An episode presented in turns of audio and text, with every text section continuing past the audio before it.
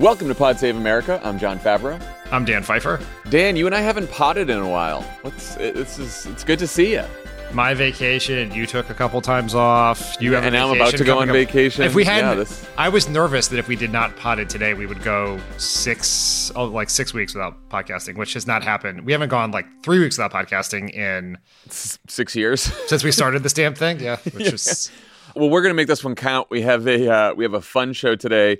Our pal Jen Psaki is going to be joining to preview the first Republican debate, laugh about Ron DeSantis' ongoing struggle to appear human, uh, talk about how Joe Biden and the Democrats can handle Trump's courtroom campaign, and play a round of two takes and a fake.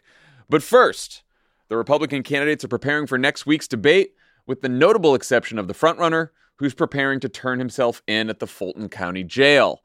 Donald Trump and the 18 co defendants who are part of what District Attorney Fani Willis calls a criminal enterprise have until August 25th to surrender after being charged with 13 felony counts for trying to overturn the election in Georgia. There's reporting that suggests Trump will surrender at the jail next week, where he'll be fingerprinted and have a mugshot taken. But before anyone gets too excited, uh, just know that Trump will be holding a press conference on Monday or at least he says he'll be holding a press conference on Monday where he promises to present evidence of election fraud that is so, quote, irrefutable that, quote, all charges should be dropped against me and others. Here's uh, Steve Doocy hyping it up on Fox and Friends. And apparently, the document focuses on voting anomalies in the state of Georgia. And uh, Ms. Harrington has been on X, uh, formerly known as, as uh, Twitter, and said, kind of given us a, a preview. It said, Georgia has been among the most corrupt elections in the country, and they haven't gotten any better since 2020. They've gotten worse.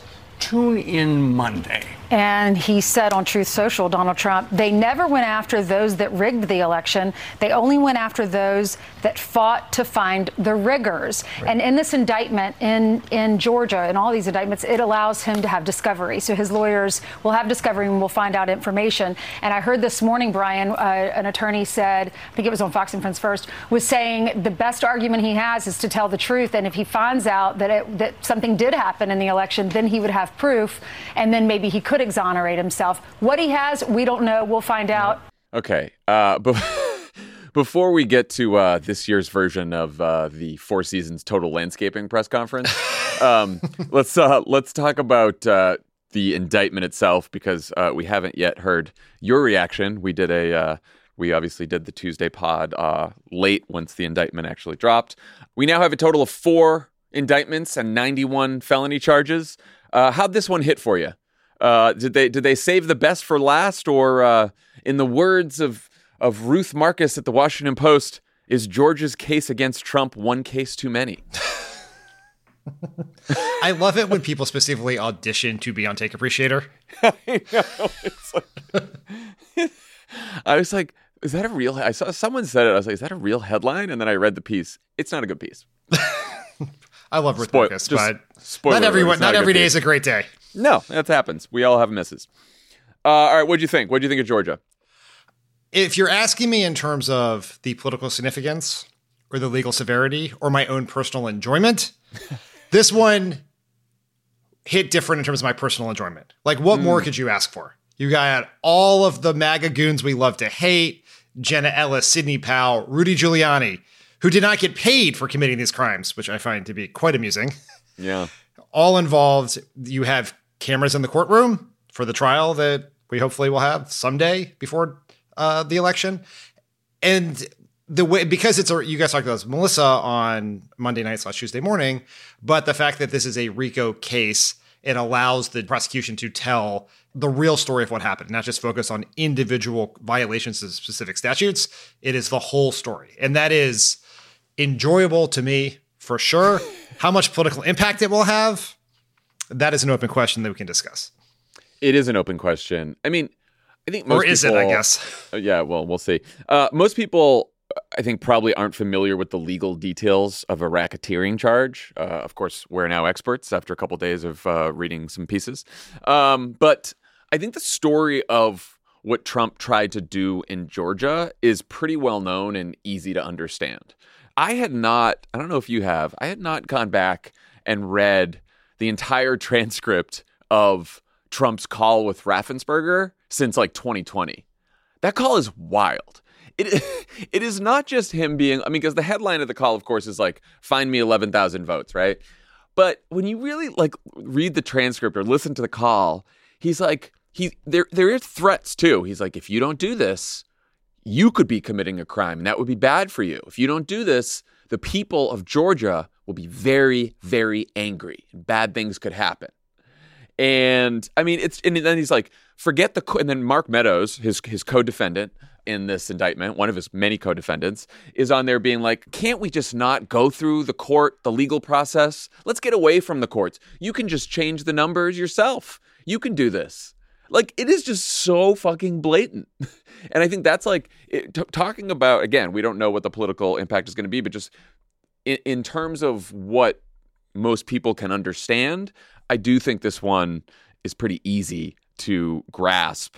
There's also like, you know, we have orders drafted in the White House to seize voting machines, and then that's connected to some fucking yahoos in uh, Coffee County, Georgia, who uh, just like let Trump's lawyers in and some other goons to like just access sensitive voting information, just breach voting systems against the law. There's people like there's like Kanye West publicist threatening poll workers and saying like I don't know. I can't tell you what this is on video. I can't tell you what's going to happen to you, but um, this is a party with a lot of loose ends that it needs to tie up. I mean, this is, it is just, it feels much more like dramatic and severe than even some of the other indictments. Oh, for sure, compared to obviously the indictment around the hush money payments or the classified documents. With that indictment is also f- chock full of delicious morsels. Yes. But they it is and the polling has shown this that the voters take more seriously and are more concerned about the insurrection related crimes than the other two indictments. Um, the other thing that's just I I had not like you read the uh, transcript of the the call until you told you told me to read it la- the other Yeah. day, and it is it it's a reminder that Trump, when the cameras are not on, talks exactly like a character in a poorly written episode of Sopranos. It's it is mafia cosplay. It is what he does. It is it is threats. And it it is. is I don't need to know. I don't need to know what you're doing. I just need you just you figure it out. You figure out the right people, the right thing. I don't need to know. He says that like a couple times. Yeah, I mean he he even though he knows he's talking behind camera, he does talk like someone who thinks someone in the room might be wearing a wire at all times. Where it's here, I'm giving you the crime orders, but then I'm also going to say a few things that my defense lawyer can hang on to try to keep me out of jail. It is, I mean, it's not like he's particularly careful in what he says in public, but you, there really is a difference when he thinks the the press is not in the room. Yeah. I think the other notable uh, part of the Georgia indictment is that all of these co defendants are going to have uh, some real trouble here. Like, there is still, you know, if, if Trump is able to delay this and if Trump is able to win the election, you know, there's a, a lot of legal anal- analysts think that, you know, even though it's a state prosecution and not a federal, the Supreme Court would, you know, side with Donald Trump and saying he's a sitting president, he can't be charged here, right? But um, he can't pardon these 18 co-defendants. They're pretty fucked. and a lot of them are either going to have to flip on Trump or serve time. And that's Rudy, that's Jenna Ellis, all the people that you mentioned, and that is uh, that's different than some of these other indictments. And a bunch of these lower level people we never heard of, the former Republican Party chair of Georgia, Yep. and these other folks who may have less see less of a future in themselves as a MAGA media martyr than the Jenna Ellis's and Sidney Powell's of the world. Yeah. So Fani Willis wants to try these goons on March 4th, which is the day before Super Tuesday and a week before Georgia's primary. It does seem ambitiously optimistic. Trump is, of course, going to try to delay. Mark Meadows has already filed a motion to move the case from state court to federal court. Uh, Trump will likely try to do the same. Uh, how are you feeling about the chances we'll uh, we'll get this one in before the election? I was feeling good, and then I Googled how long does a RICO case take? and it seems like it takes a long time. The other ongoing high profile RICO case in Fulton County, Georgia is the YSL case. That case has gone on for well over a year. Jury selection took alone took many months. And so it's still happening. They still haven't Yeah. been seated. The case started in May of last year. They've been doing jury selection since January. and if you think it's hard to get a a jury of people who don't who don't have an opinion on Young Thug. Wait till you get to try to ask about Donald Trump. in What about old thug? Yeah. yeah, old thug. oh man, that's something. the other there's another racketeering case Fani Willis brought uh, about teachers in Georgia cheating on tests. that took two years. So I mean, now look, there's circumstances are different. She obviously knows what the calendar is, and so she's probably prepared for this. But uh, it is, you know, it's uh, it's gonna be tricky, and it's also tricky to get like 19 defendants all coordinated together because they could all be, you know, filing motions to delay. Okay, so this is the part where we talk about how all the previous indictments haven't changed people's opinion of Trump in any significant way, especially Republican voters. Uh, any reason to think this indictment will be different? No.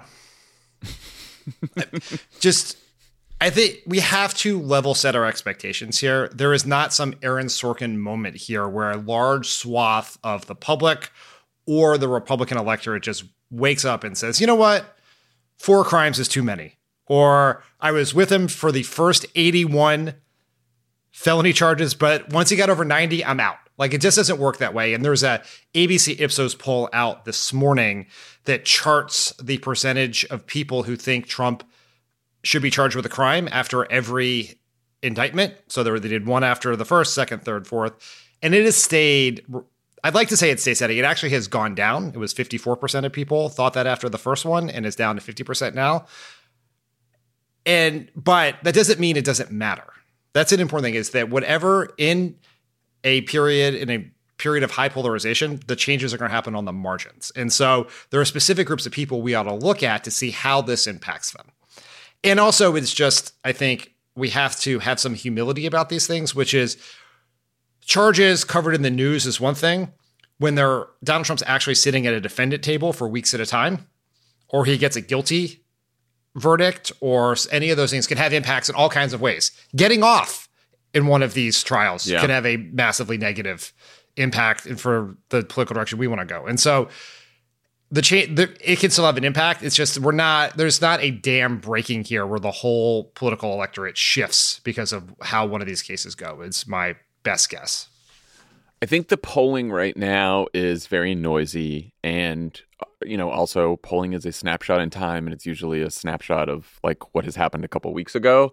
So I think it's going to take some time for all the polling to sort itself out and you know like you mentioned the Ipsos poll, there was a Quinnipiac poll out yesterday that said like 54% think Trump should be prosecuted for trying to overturn 2020, including 57% of independents, 12% of Republicans. Uh, it also said nearly 7 in 10 Americans think that if a person is convicted of a felony, they should not be eligible to run for president of the United States, uh, including 58% of Republicans. Of course, Trump's name wasn't in the question, right? So it, probably those numbers would change if it was. Um, but I do think, to your point, like, I think the only exception here, and, it, and it's as you said, all of these changes are going to be on the margins.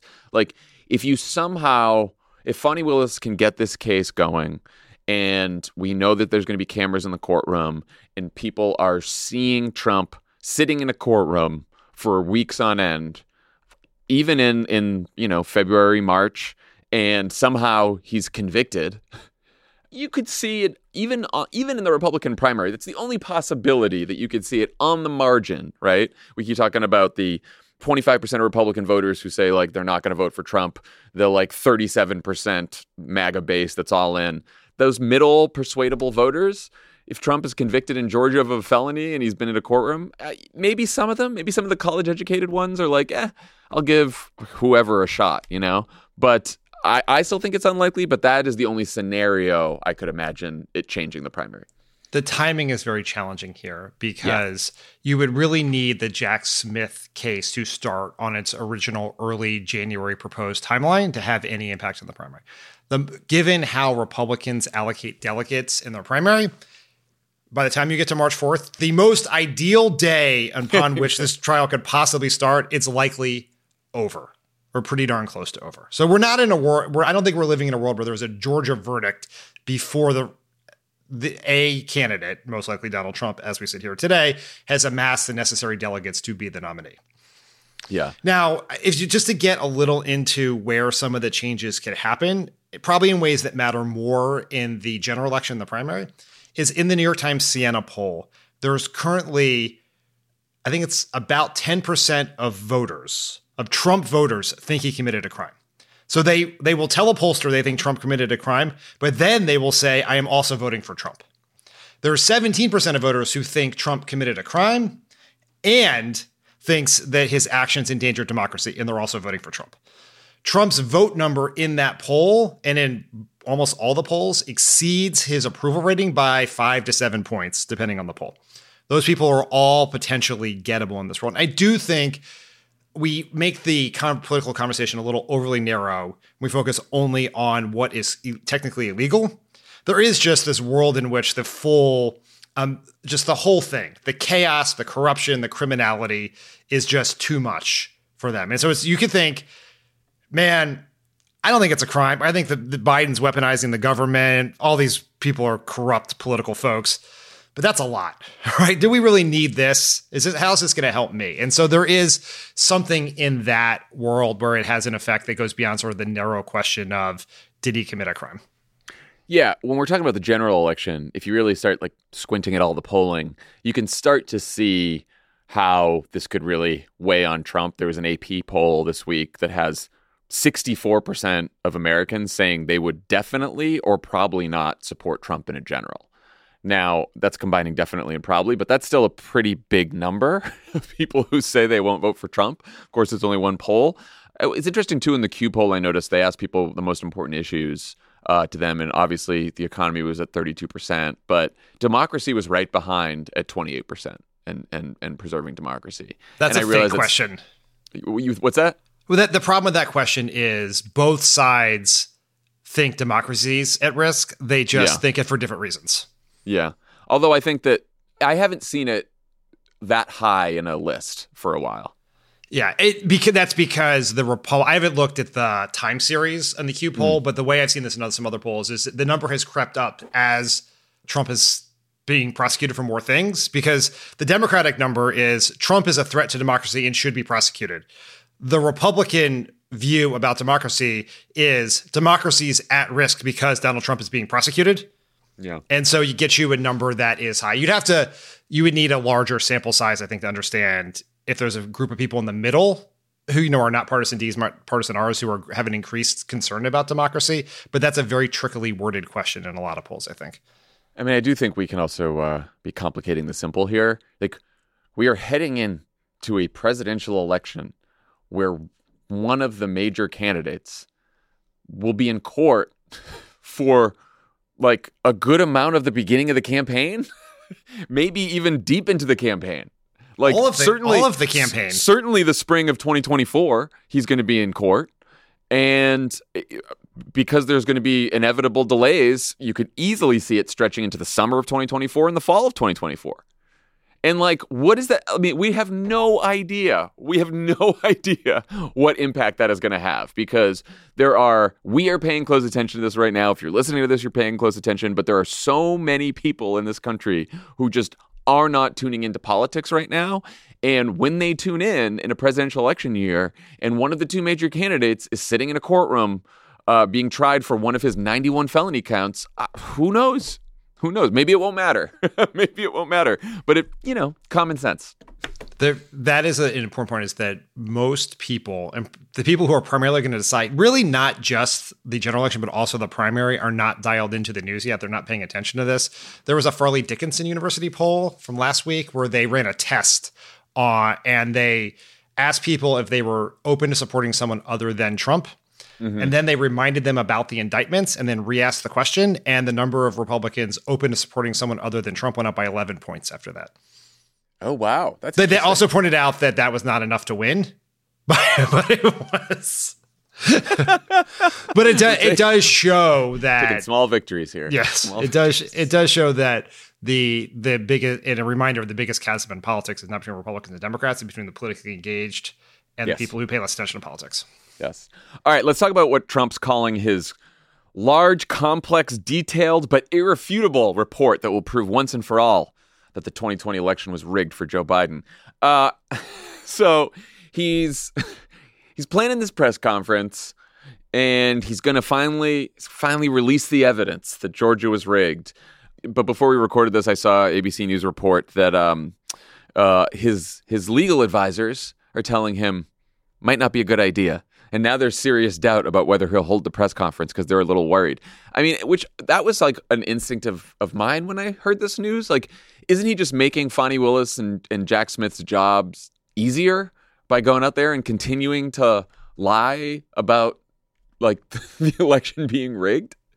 I don't want to pretend to be a lawyer, but just as a point of fact, even if he were, and he is not going to, but even if he were to prove some election irregularities, that would not make the crimes go away. I mean, I guess he's gonna like. I guess he's just trying to be consistent here, and he's gonna go with the insanity defense that he genuinely believes all this shit, all the kooky conspiracies. Right? He just, he just, he's in. The Hugo Chavez changing the voting machines, the Dominion stuff, the lasers, all of it's real. And once again, despite all the press coverage to the contrary, it is not true that if Donald Trump can prove he believed the election was stolen, that he was allowed to commit a bunch of crimes. If you truly believed that your neighbor stole your lawnmower, you are not allowed to break into their house and try to steal it back. like you can't do that. But when you look at their defense, it's like, what other options do they have? They have that. They're they're basically saying, uh, also my my lawyers told me it was okay to steal the lawnmower, uh, and I didn't know. I thought the lawnmower. I didn't. I didn't think it was the neighbors. I thought it was mine. I thought it was mine, and my lawyers told me it was mine, so I took the lawnmower. Your I defense don't, this is not a good defense, but I'm saying No. I, I actually don't know what else, what what other defense there is. I think their def- their legal defense is going to be their political defense, which is these are a bunch of politicized investigations trying to target someone for political reasons, and that has Might, been might is work in the electorate, not going to work in that's it only only got to work on one per only got to work on one person. Yeah, that's right. That is the the jury is the electorate. We have uh, we've said this before.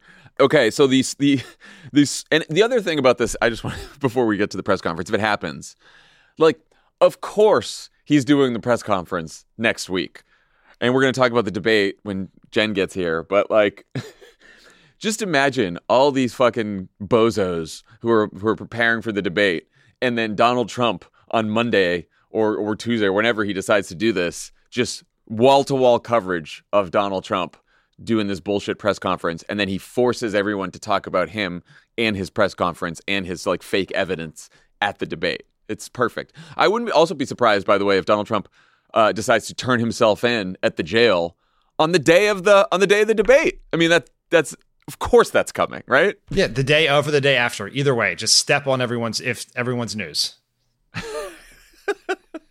the press conference is is great. I really feel like we're at an unstoppable force and an immovable object because Donald Trump has would never promise something and then not deliver, and he but he would also never not listen to his attorneys. Right. So where is this going to go? yeah, not listening to his attorneys has gotten him here with 91 felony charges, or I guess listening to some of them who are also his now co-defendants. Um, all right, so the small handful of Republicans uh, not named in the Georgia indictment uh, are not pleased that Trump is uh, quadrupling down on his uh, uh, election fraud claims. Uh, Dave Carney's a longtime Republican strategist. He talked to Politico, uh, and he's he said it's a terrible position for, uh, to be in for anyone trying to win 2024 in terms of Republicans. He said, if our party is talking about 2020, we're going to lose. Do you agree? Going to lose is a strong statement, but re- spend there is ample evidence from 2022 that relitigating 2020 is a huge problem for Republicans. You know, we, we've mentioned this before, but there's a Stanford Business School study which showed that the can- the candidates who ran on a platform of the big lie or were you know prominent election deniers did nearly three points worse than other Republicans, and those that happened in several key states. It's probably the reason, almost certainly the reason Democrats still have the Senate and they came so close in the House. Yeah, again, there's like a, a a significant delta between Republican voters who like Donald Trump and Republican voters who think that Donald Trump lost the election. You know, most Republicans buy his bullshit on this, but by Trump talking only about 2020 or making that his central message, he's sort of cleaving his own base here because there are an, enough Republicans who do believe that Donald Trump lost um, that just by running on relitigating 2020, um, it's it's it it's a tough message for a general electorate. good for the primary again good for the primary but it's or maybe good for the primary debatable if it's good for the primary but it's like here's the thing is you get the whole base together by saying like oh we should all fight joe biden right like if it's you know biden should lose in 2024 that's going to be more effective for him than biden lost in 2020 would you believe me if i told you that the percentage of republicans who think the 2020 election was illegitimate is 20 points larger than donald trump's vote margin in the primary right now so what is it now it's 70% of people who yeah. think 70% of Republicans, it's been pretty consistent for, you know, going on two and a half years now, think the election was illegitimate in some way. And Trump's getting something like 52% or something on, in the polling average. But even that, it's like that's that's 30% of Republicans that in a general election don't think that the election was stolen and that's not enough to win. But it's and it's also a little bit of a tricky question because saying the election was stolen is a is a pe- part of people's Republican identity. That does not mean they think that should be on the first 17 pages of the Republican platform or yeah. that it should be the focus or that's what they want to talk about. It's just how do you distinguish yourself from a bunch of uh, deep state liberal cucks? You say the election was stolen, right? Even if you truly believe it or not. Yeah.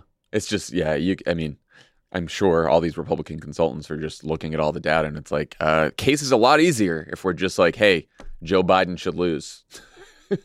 with Joe Biden. If you don't like Joe Biden, here's Donald Trump. He's the he's the best way to beat Joe Biden. He's our only way to beat Joe Biden. It's much easier message. But Donald Trump's going to be out there being like, no, no, let's talk about 2020. Great, fine. Um, all right. Before we bring on Jen, two quick housekeeping notes. Vote Save America is turning five, and thanks to all of you. Over the last five years, VSA has raised more than $55 million and mobilized 500,000 voters and volunteers to support progressive causes. Uh, needless to say, we are very proud of VSA, but none of it would be possible if you all didn't keep showing up the way you have. If you want to help VSA with a very big and terrifying 2024, uh, head over to votesaveamerica.com now.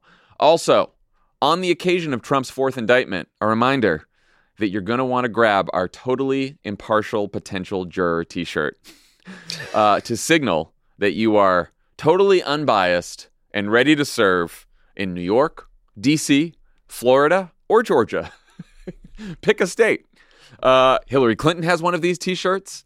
Little disappointed she didn't wear it during her interview with Rachel Maddow uh, the night of the Georgia indictments, but that's okay. I'm sure it was just uh, in the wash.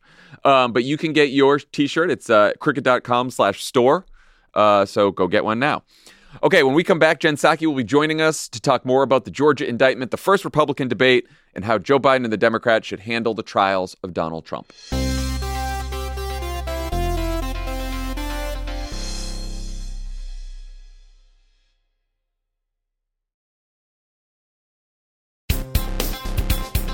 We're back, and we're joined by our former colleague and good pal, Jen Psaki, who's now the host of Inside with Jen Psaki on MSNBC. Hey, Jen. Hi, how are you guys? Good. Thanks for doing this. My pleasure. We have a lot to talk about. We have a lot to talk about.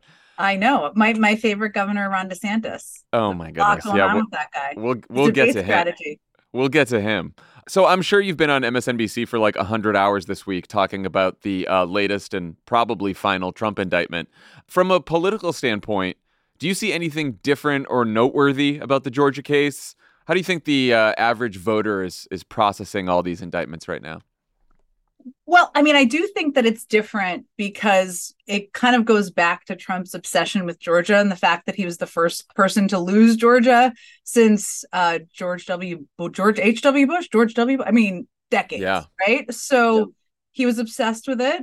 It's also a state that he then Democrats won two Senate seats in. So it's kind of, I mean, it's like a little bit of a, it's been beating him for a while, defeating him for a while. But then you also look at some of the Republicans in the state, like Brian Kemp and Brad Raffensperger.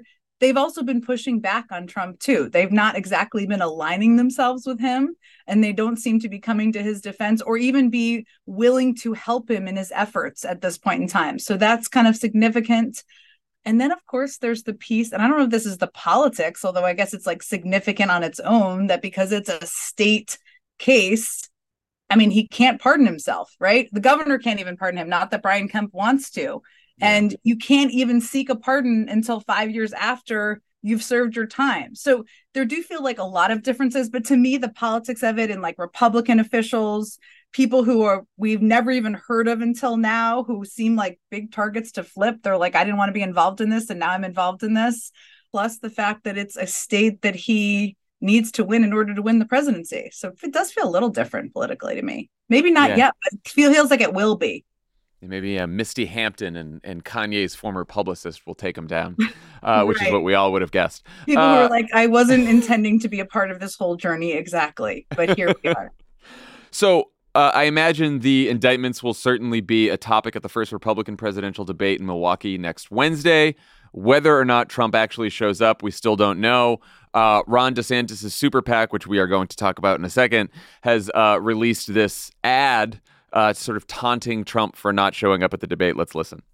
I hear he's afraid to debate. Is that true? I hear he's afraid to debate. He's too cowardly to even show up and debate. You've suggested you may skip the early Republican primary debates. Why would I let these people take shots at me? We can't afford a nominee who is too weak to debate. These debates, they're, they're just brutal. We need a nominee with stamina, a nominee who's sharp. Huh?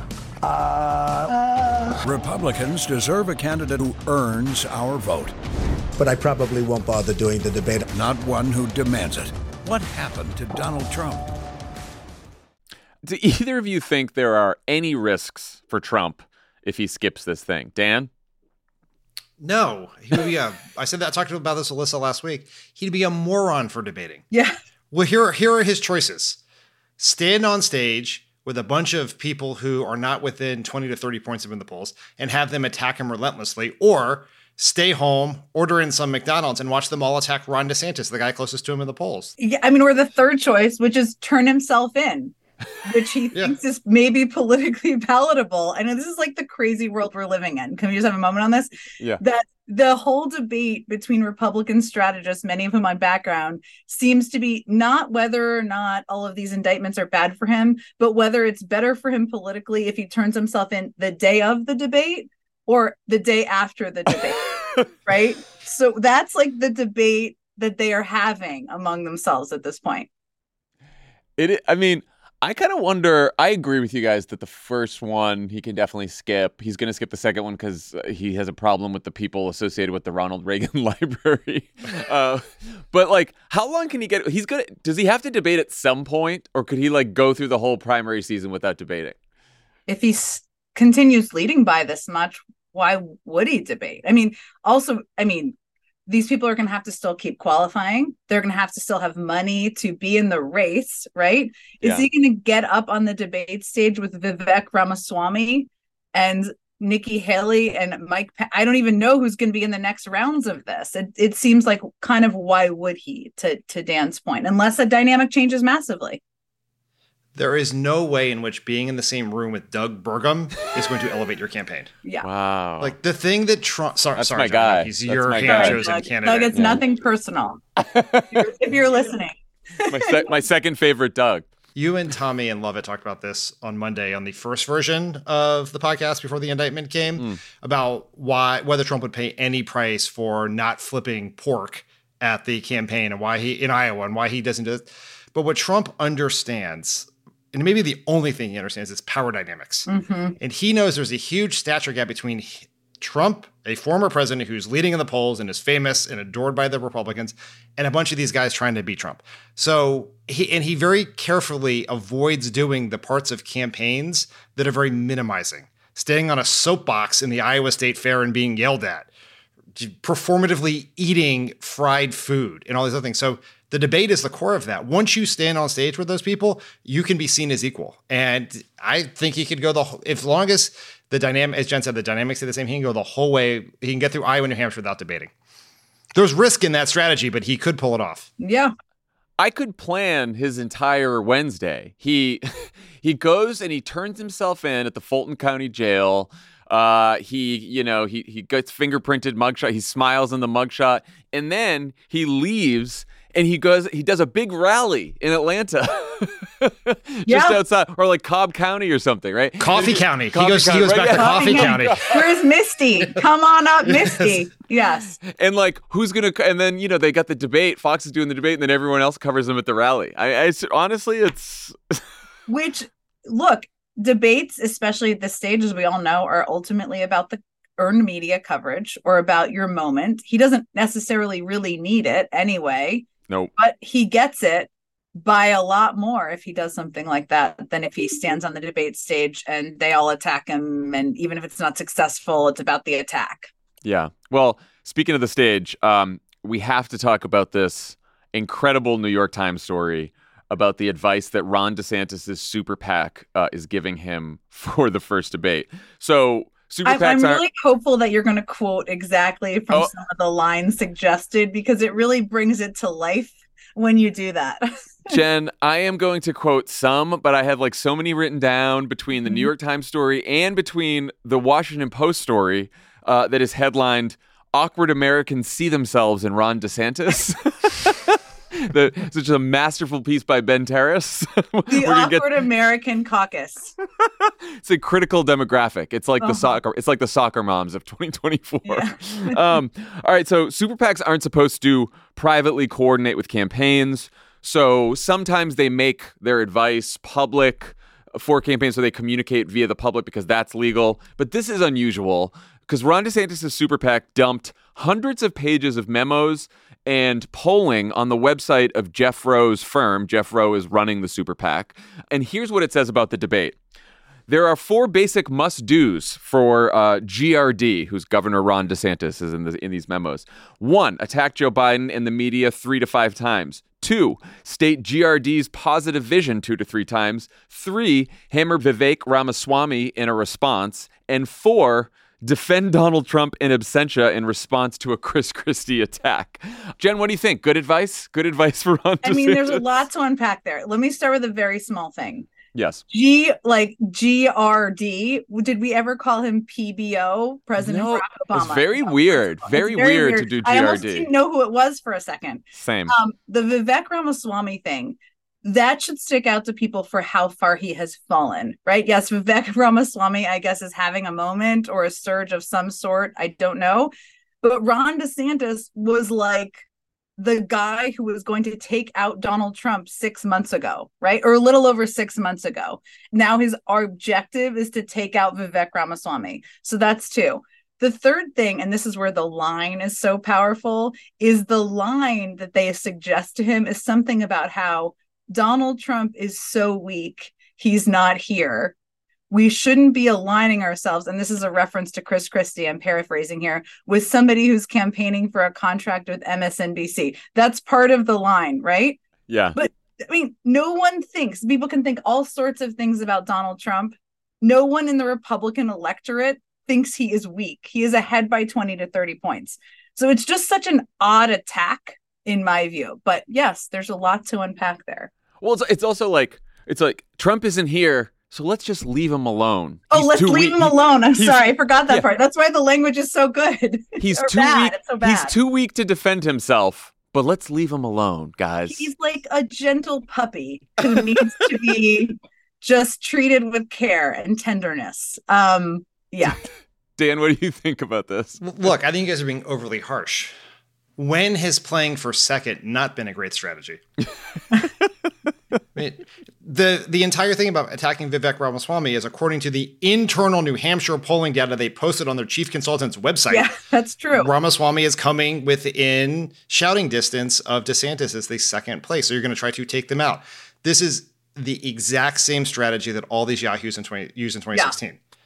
The we went into this campaign where Ron DeSantis was pitching himself as Donald Trump without the baggage. Well, we've discovered he's actually Jeb Bush with lots of baggage. Because that's the same. That's exactly he's running the Bush campaign, but with less charisma, and that's saying a lot. Can I Yes. just say this whole thing? This is the stupidest fucking thing I've ever heard. Like the fact that the super PAC dumped all this stuff out on the website, just hundreds and hundreds of pages. They, they have damaged him, Ron DeSantis, so badly because now imagine that Ron DeSantis says anything close to any of the stuff they told him to say. Chris Christie, Vivek Ramaswamy, anyone else now has like a ready-made response to anything Did someone tell you to say that? Yeah. Oh, well, we all read the story in the New York Times about how your super PAC ordered you to say this, or like ordered you to be tough, ordered you to be uh, likable, because one of the instructions is tell a tell a story about your family, and then Show says com- emotion. show emotion, show Okay. emotion. I feel like I'm just going to go- give like a slight counter object point. Sure, let's Okay. do it. Oh, Um, debate. I love it.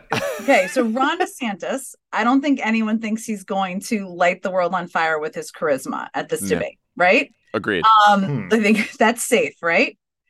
The the most comprehensive coverage he may get is of this memo and his strategy. Meaning, like, he might be not a memorable figure at this debate. That's very possible. And the only memorable part might be Nikki Haley and others taking a bite out of him, which they might do regardless.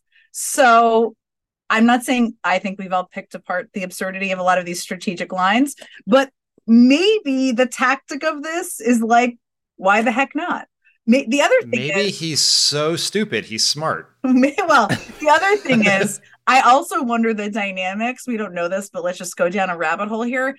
The dynamics of his of his super PAC and whether they don't have confidence in like the strategy of the campaign. Like, are they actually trying to send him a message, or they like, what's the strategy here? Or are they just trying to get this dump this out? So Jen, that was my first thought when I read this. When I read the headline, my first thought was like, is this just like a head fake? But then when you read the story, which Maggie Haberman and Jonathan Swan and Shane Goldmacher wrote, they have this line in there that the the so it was on the website.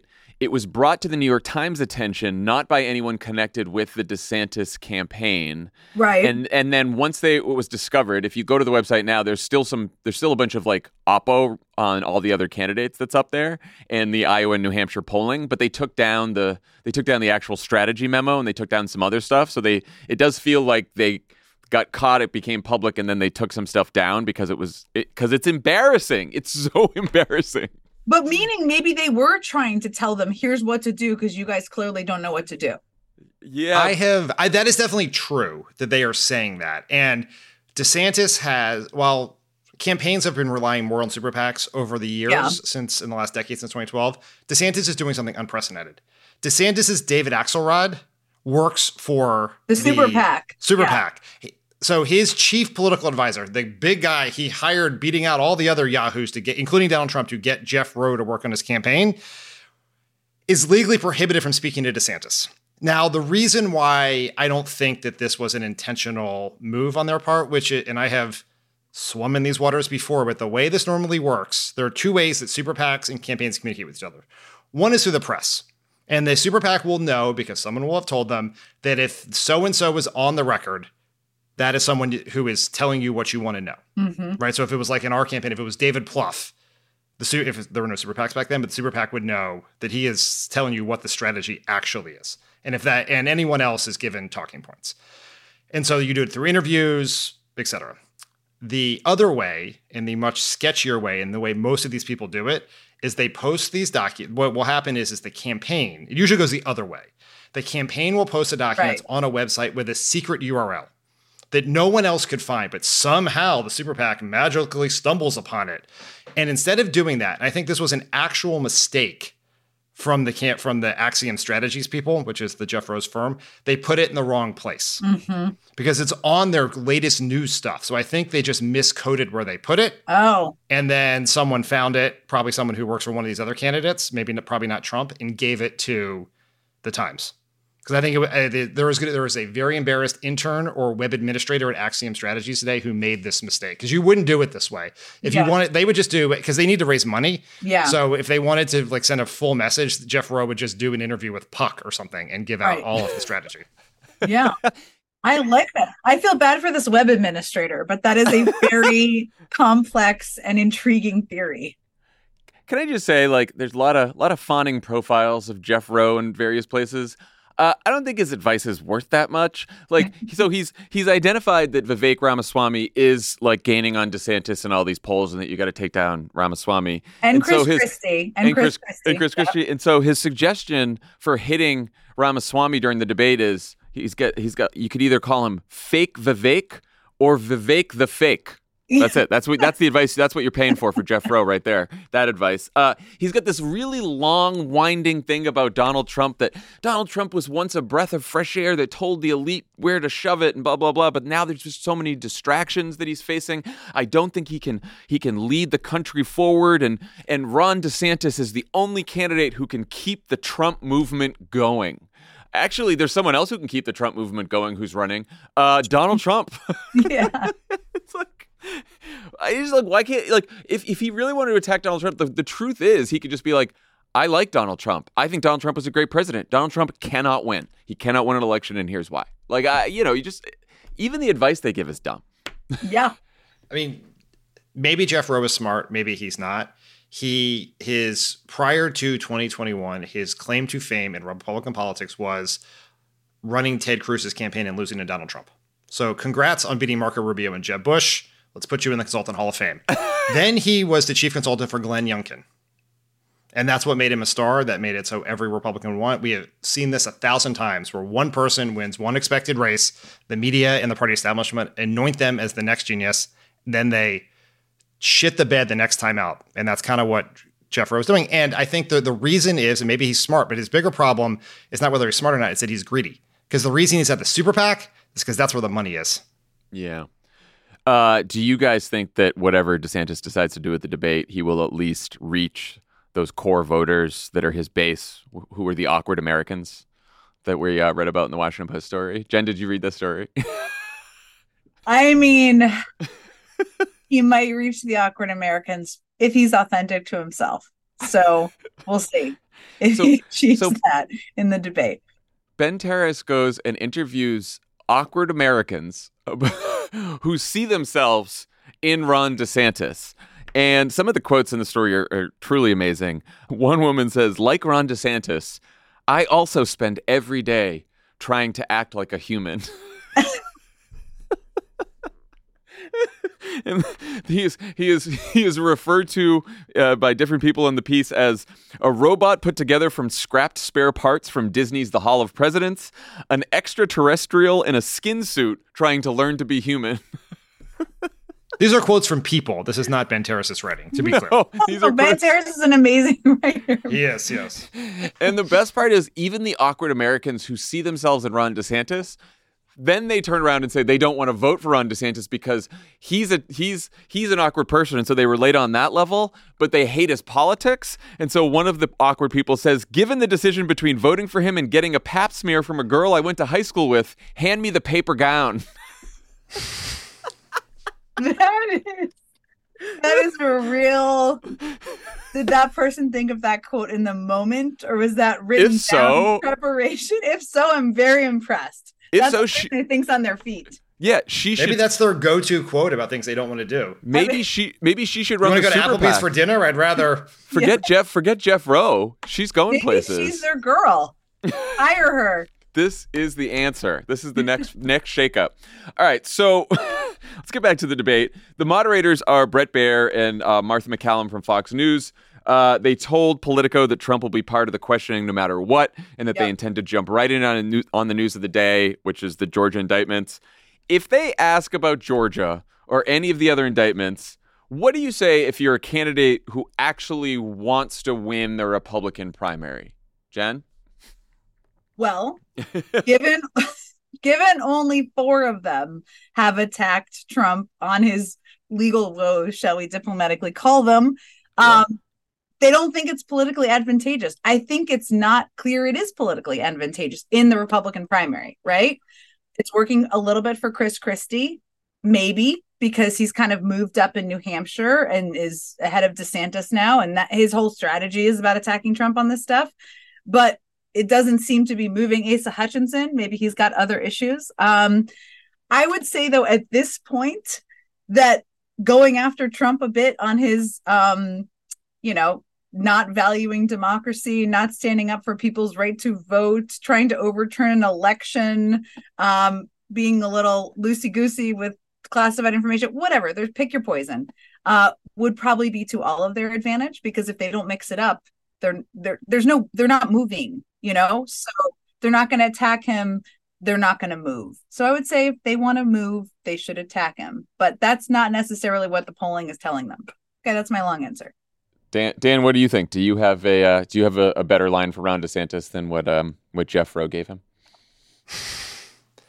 I think what Ron DeSantis and all these people should do is begin by attacking Joe Biden and the Democrats for weaponizing the government to attack all of their critics, from people who disagree with them online, for people who want to make their independent decisions about their family, and Donald Trump. But make the point that the only way that they will be able to stop Joe Biden and the little liberal Democrats is to beat them in November. And for all the good he did as president, Donald Trump is the person least likely on the stage or the person in this race because he's not on stage least likely to do that and we know that because he's the one who lost in 2020 and it's going to be very hard for him to improve on that performance when he is in court for six months at a time it is surprising to dan's point that none of them have really embraced this argument that donald trump is a loser right? That his argument in 2022 lost, that the candidates he endorsed lost, that running as a candidate who is denying the outcome of 2020 is not a winner. Um, it's like they don't run on the baggage or the fact that he is you know, Ron DeSantis kind of like skirts it, or it's like in his strategy memos that like all of a sudden people are going to magically wake up one day and realize like it's Ron DeSantis he's Donald Trump, but without the baggage. But they don't do the work to kind of point that out to people in terms of Trump being a loser in the electoral sense. Yeah, and that's because they let themselves get painted into this corner by Trump and uh, they were too afraid early on to say that the election wasn't stolen, that Joe Biden was the legitimate winner. And so they all had their like weird answers. And, you know, we were talking before you came on, Jen. Dan was pointing out that, you know, like 70% of Republican voters still think that, you know, Donald Trump actually won the 2020 election and Joe Biden's not the legitimate winner. And so if you believe, if, if they, if these candidates know the voters believe that, then it's hard to call Donald Trump a loser because they're speaking to voters who don't think he lost.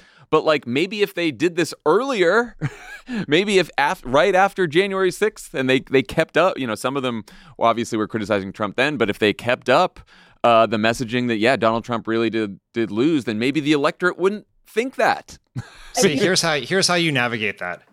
Donald Trump was so distracted by his petty grievances, his political problems, that he even let sleepy Joe Biden steal the election from him. We can't let that happen again. The Democrats are already mobilizing to do what they did in 2020 again. How is Donald Trump going to stop him if he is stuck in court the whole time and unable to be out there fighting against the deep state? Jeff Roe, move over. Dan Pfeiffer, looking for a super PAC sidekick. Yeah. okay. So they're Martha MacCallum, to your point, and Bret Baier have been talking a little bit about their strategy, right, or what they're going to do, and we'll see. We'll see. It's Fox News, right? Yeah. And they have talked, as you said, about um, you know, bringing up Trump. Voters need to know, like, all routes through Trump. Now, what she said was was kind of interesting, and maybe I'm overreading into it. Is when she was asked about whether they would talk whether she this is in the vanity a vanity fair piece whether she thinks candidates views on the 2010 20 election will be a focus point in the 2024 race. She said i think there's a lot of desire to look forward. That being said these trials and issues push that question into the forum. It has to be dealt with and addressed. And uh, you know and she was then she then said they all know they're going to have to be clear on where they stand on it. Now I'm like, so what that led me to think, but I'm like maybe jumping too far here into what's possible on the Fox News debate is her saying, raise your hand if you yes. think Biden won the 2020 election. I that was thinking the same what thing. that's pointing to, right? Yep. Which would be kind of a significant moment. Um, I mean, I guess depending what they do. Maybe I'm being too overtly optimistic. Although DeSantis kind of may was a little more clear on the reality there recently. So who knows? No, Jen, Jen, that would be the best way to ask that question too. I, I had the same exact thought, which is like if you just ask them, they're going to do their talking points where they like skirt the. But if you just say, "Raise your hand if you think Donald Trump lost the 2020 election," just show of hands. and make it make Donald Trump lost is even is even harder for them because they're not going to want to. Was Joe 'Cause then- Biden elect the, legit- The legitimate elected the president legitimate in winner. 2020? Yeah, Who exactly. will? I want. I wonder who raises their hands uh, in that scenario. No one. Wait, no one. No one says that Asa Joe Biden was a legitimate winner. probably right. Legitimately one. Christie does. Legitimately one. Christie, Christie will. Asa Hutchinson. Well, P- Pence is basically. Uh, this is. I think it's tough. Well, Asa Hutchinson. did- Legitimate is the out because they all argue that yes, Joe Biden won, but there were there were a lot of questions and some shenanigans. What like if- how they were the question is going to matter. But these, you're right. it. These, yeah.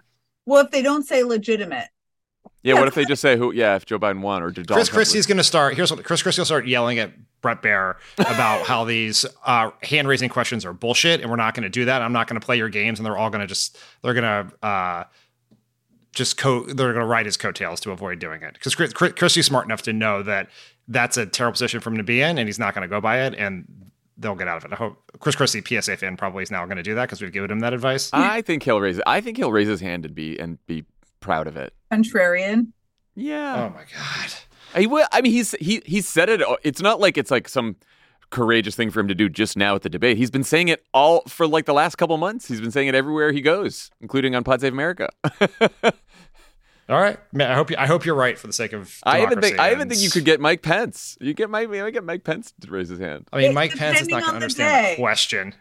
Mike Pence is going to go like, Mike Mike Pence is. By the way, Marc Short, Mike Pence's senior advisor, has this quote for in Politico and Oh, Playbook I know exactly the one you're talking about, and I It's need like- you to say it.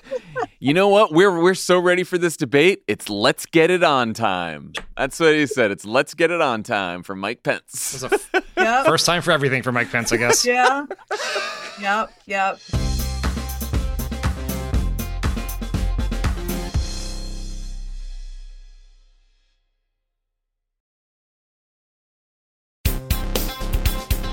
Let's talk about Joe Biden. He's been uh, barnstorming the country this week to celebrate the one year anniversary of the uh, Inflation Reduction Act. Happy anniversary, guys. Uh, he gave a speech in Wisconsin where he criticized Ron Johnson for voting against the bill and supporting outsourcing, but he didn't mention Trump, Trump's indictments, or Trump at all. And it's not just Biden. Most Democrats have been pretty quiet about Trump's 91 felony counts. Uh, here's what a Biden campaign alum, could, could be anyone, said to Playbook about the thinking behind this. Quote, Americans know what Trump did. A lesson of every election cycle from 2018 to now is don't get mired in the endless details of Trump scandals. Talk about values and agendas. So, Jen, you and I talked about this uh, a little bit when you interviewed me on MSNBC a couple weeks ago. Yeah. This Uh, is very meta. yeah, I was gonna say now we're flipping it. Um, what what do you think? Is it do you think it's feasible and or wise for Biden and Democrats to avoid talking about what will very likely be the biggest story of the 2024 campaign? So I think it's um there's a big gap between never talking about it and diving in and talking about the details of the indictments and cases in this moment to me, Yeah. right? So I think it's wise for them not to dive into the details of the indictment and the specifics right now. One because it's already people already say Republicans, not people are saying like Trump supporters are already saying it's politicized. They're going to say that anyway, but that feeds into it. They don't need to do that in this moment. Um, I do think whoever this Biden aide person was, and granted, Biden has been in public office and running for office for decades, so it could literally be anyone. It could be anyone. but um, what they're I think what I'm hearing from what they're saying, the values argument is still likely talking about the cases without saying Georgia indictment, right? Yeah. It is making the case on the contrast and the difference between Joe Biden is somebody who stands up for democracy, stands up for your rights, whether it's to vote or make choices about your own body. There's a big values argument to be made that is exactly about the cases that I think he will make. I also think right now it's not the right moment. This is all happening. I mean, there's 19 people are going to turn themselves in next week or not, I guess. I don't even know. Right? I don't know that they need to be like throwing fire or whatever stuff on the fire in this particular moment. But that would be my take. Dan? The hard part about this, and it's the thing that the people screaming at the top of their lungs that Democrats should be talking about this seem to miss is the people we need to persuade are the ones who also are most likely to think that these are politicized investigations. Yeah. In the CBS News YouGov poll, they asked voters what they're more concerned about, whether the investigations are politicized or what Donald Trump actually did to try to overturn the election. By 41 to 38, independents say they are more concerned about the elect the investigations being political than what Donald Trump actually did. And so if all of a sudden every Democrat under the sun is talking about this all the time, that's not going to help that problem. Yeah. But of course he has to talk about it. You can't not talk about your opponent. And so the way to probably do it is something like I am not going to comment on these investigations. I would never comment on a criminal investigation. I've never talked to anyone in the Justice Department about it. No one who works for me has talked to him about it. But you all saw what happened on January 6th. Yeah. I have said this from from the very beginning, go dating back to when I decided to run in 2019, that our democracy is at stake, people's freedoms are at stake, and it is very clear. And you can and you go from there. Just you got to dispense and make the broader argument about Trump that you would make, even if he wasn't Yeah. facing 91 felony counts in four jurisdictions. Right, like similar to the 2020 argument in some ways. Um, just uh, you know, this is why Dan was in charge and I was the deputy because Oh, you so surpassed me. It's not even funny. Better. You took my job. I You would did it like, better. Then you decided to become the the press secretary door to do like, donuts on the White House lawn. I would just try to Now you host a show. and I'd like throw Starburst into the office when it was like a bad day. Yeah, me, Say please, smart please, things please, and please. just do with smartness. Yes. And I just- You're you are a world renowned Democratic communicator. You host a show on cable, and I videotape my phone calls with Jon. who was That's what a who was just in the are into. basement, who was just in the West Wing basement the whole time. Uh, you know, not told about big speeches until the last minute. yep. I mean, you did four and a half years in the White House, didn't have a single window. Right. I do think that's. I think this is like it's simpler than the debate would suggest. Yeah. that's out there, right? Because people are going to say like, oh, he's out there talking about the economy and kitchen table issues, but he should be talking about democracy. But it's like, first of all, he's got to do both. The persuadable voters that we're talking about are do care a lot about the economy. He should be touting the accomplishments of the Biden administration. He should be talking about the issues that, um, you know, kitchen table issues. He's going to be talking about abortion quite a bit, as he should. And he should be talking about democracy, which is not only because Donald Trump's on trial, because this is this was the basis for Joe Biden's entire campaign. You know, like you guys were talking about the 2020 announcement, right? He said if we give Donald Trump eight years in the White House, he will forever and fundamentally alter the character of this nation. That is that was from his announcement speech. That is a pretty tough attack on Donald Trump. which has gotten scarier since then, right? Yes. Fair to say. And this was, I mean, you know, I remember in 2016 during that transition, which was a wild toad ride of craziness. Um, it that was the concern of all of our former boss, Barack Obama, right? Is like, Yeah. okay, it's like one term. We don't know what's going to happen. We didn't anticipate all of the horrible that was going to happen necessarily, some of it, but two terms is when things there's no repercussions. You're not going to be held accountable by voters. Um you live by a different set of rules and this a second term is way scarier. That that is still true. And I do think that the challenge for the Biden campaign is going to be painting a picture for voters about what a second Trump term could look like and doing it in a way that lines up with, you know, what people are concerned about, what they might be worried about, all that kind of stuff. So I, I think that like that's when you're really sort of figuring out the frame of the argument, the negative frame about Donald Trump. I think you do have to push it forward and talk about like what he might do in a second term. And part of that's going to be on policy, but part of it's going to be what he might do to democracy or what he's likely to do to democracy. And by the way, you're all seeing him sit in court right now because he tried to overturn an election last time. Yeah like say get rid of the justice department and make jeffrey clark the leader who also sits outside the oval office right Yeah, yeah, no. like that sort of thing Defense Secretary Mike Flynn, uh, you know. QAnon, QAnon supporter, Mike Flynn. Yeah, it's gonna be great. All right, so uh, Jen, you have uh, graciously agreed to stick around for a round of two takes and a fake, oh i love which it which I'm so uh, in. Which Elijah uh, is going to uh, moderate right now. Okay. If we can get Elijah on the uh, areas. Hey, Elijah. Hey y'all, how's it going? It's good. It's good. We're excited for uh, we're excited to play two takes and a fake. Great. Let's get into it. Welcome back to Two Takes and a Fake. It's our take on the classic game, Two Truths and a Lie. I'm going to read you all three takes. Two of them are real, one of them is a fake. Jon, Dan, and Jen, you three will have to sniff out the fake. Thank you to our subscribers who sent these in. Sign up at crooked.com slash friends to join our community. Jon, Dan, and Jen, are you ready to play? Ready. It does feel So like ready. 23 is a harder time to play this game, hence the reason to play it. I think you're going to do fine. Okay. All right. I'm ready. Let's start with some MAGA pundit reactions to the Ful- Fulton County indictment. Here's take number one. If you say, I need to find 11,000 votes, that's very different from saying, I need you to find me 11,000 votes somewhere.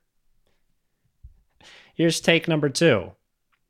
Whatever you think of the Trump indictments, one thing is for certain. The glass has now been broken over and over again. Political opponents can be targeted by legal enemies. Running for office now carries the legal risk of going to jail on all sides. And here's take number three the liberal media should keep comparing Donald Trump to Tony Soprano. Every man wants to be Tony Soprano, every woman wants to be with Tony Soprano. Oh! Which one is the fake? I want number three to be real, but I think number three is the fake. Because I feel like I know number two, and I think I know number one. Okay, that's yeah. taken. Same, same. I'm I'm with Jen. I, I think I know the first two. Yeah, I I want number three to be real, and if Elijah was playing the game, then the way he normally plays it, number three would definitely be real. Yeah. But I'm gonna I will side with you guys. You guys are correct. Number three is the fake. I mean, bonus points. Who said number one and number two? Number one, again, is the 11,000 votes is different than 11,000 votes. Does anyone know? I, I can take it if no. I, it's uh I think it's uh, our friend Jeanine Pirro. Oh, I'm so impressed that you got that. Yes, that's correct. I am an addict. I am a news addict. it's not Okay. healthy. I know number two. Ted Cruz. I thought you guys Lindsey would know number two. I don't remember. Dan, do It's you know? not Lindsey Graham, Ted Cruz? No. not an elected official. I, I Oh. know it. Let's go for it, Go Ben for it. Shapiro. Mr. Offline. Oh, Ben Shapiro. That's right. there was a John- whole Ben Shapiro meet Ben Shapiro. Yes, that's that right. happening on right. what is formerly known as Twitter and whatever we call it now, X or whatever it is. I'm not engaged. I think we call it Twitter on this podcast. We're not. Okay, We're not giving it Elon Musk. rating. Okay, good. By the way, Ben Shapiro is so full of shit. He writes a he writes an entire book in 2014, The People versus Barack Obama, where he suggests a RICO case against Barack Obama for the uh, this is going to trigger Dan uh, the IRS scandal. That's what that was the whole book about. He wanted to he wanted a racketeering charge against Barack Obama and the Justice Department and the IRS for the for the IRS scandal. And now he's like, I don't know, we don't want to be charging presidents. I'm getting a sense this Ben Shapiro fellow may not be on the level. No, he's full of shit. Full of shit. Well, congratulations on getting the first one, Jon. I'm impressed and also concerned for you. that you knew both of those. Not only does Jon know extra it, points. he tweeted about it, which is a thousand times worse. I X'd. I, I Yeah, you didn't retweet. You did an original original content with this Yeah. with this. Yikes. All right, let's move on to round two, which will be headlines. These are three headlines from pieces that ran in various publications this week. Uh, headline number one Is Georgia's case against Trump one too many? Headline number two How should the GOP respond to Fulton County? Indict the left. Headline number three Jack be not nimble, Jack be not quick. How Trump is outmaneuvering Jack Smith. Oh wow. Well, we know one is real. Yeah. We've talked about it previously on this podcast. This is Would tough. Elijah really do the Three- fake one as a third one twice in a row? I know, It 'cause- also it also sounds like a Maureen Dowd column. The third one. but it sounds so long. That's It what's like really long. getting me, which makes I it sound know. fake, but also like the notion could be real. I still think three is a fake. I'm gonna go with two, just to try to mix this up a little bit. Mix it up. mix it I'm up. gonna go with two as well. Jen, our guest, congratulations. Oh! You're correct. Three I is have the more fake. points God, than we Jon, even though he outsmarted. got bonus points. How does the point Yeah. system work? No, You Jen won. wins. It means Jen you are wins. the- She won outright. You are the winner. It's- it's your league to blow Congratulations, your first time. Thank you. Well, we do have a third round, I will say. Oh, Uh, we have a third okay. round.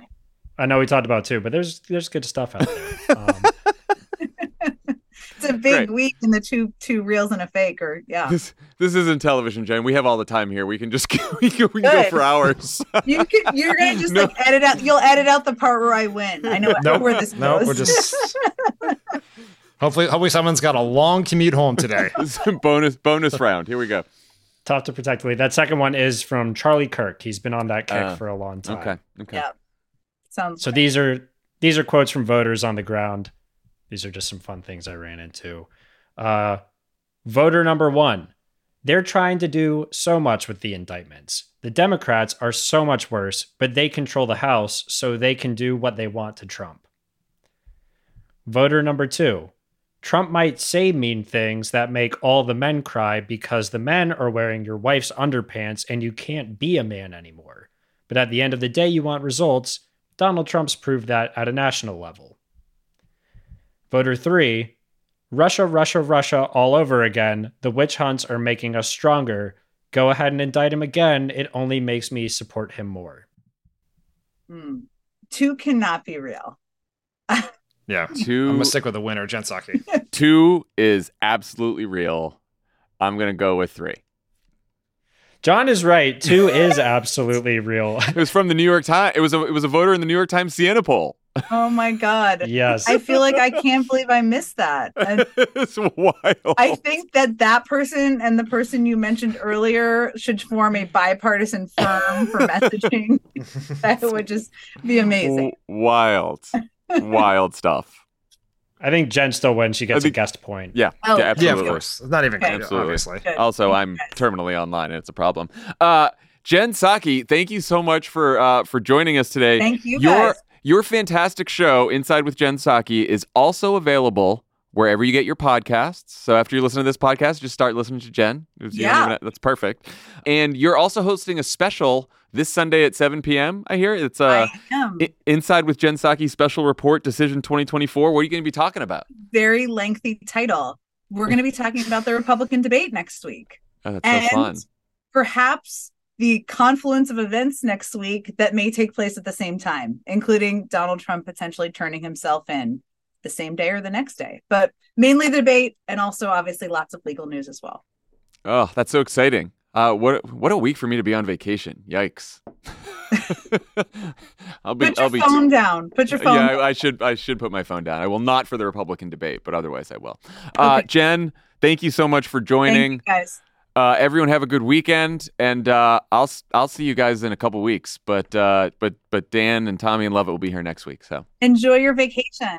Congrats on Yeah, baby number two. thank you, thank you, thank you. As Dan Uh, can confirm, it becomes real with two children. One I uh, yes, I I My I feel it coming. My t- my take on this is when you when you have your first child, everyone tells you it's perfect and amazing, and then when you tell people you're having your second child, that's when they give you like real hardcore like yeah, appraisals of what it's like. And I'm not going to do that for you. Well, No. I've seen it because all all my friends in LA who have two kids seem much more tired and harried than, Okay, than those of us with one child.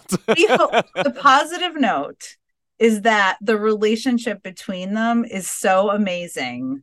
It Yes. makes it all worth it. After That's you, what I'm hoping for. after you and Emily sleep, uh, you know, however many months in, then that relationship is amazing. So there's last last night for one straight hour, my kids, who are age five and two, played nicely together in a room with no conflict. oh, that's so no cool. violence.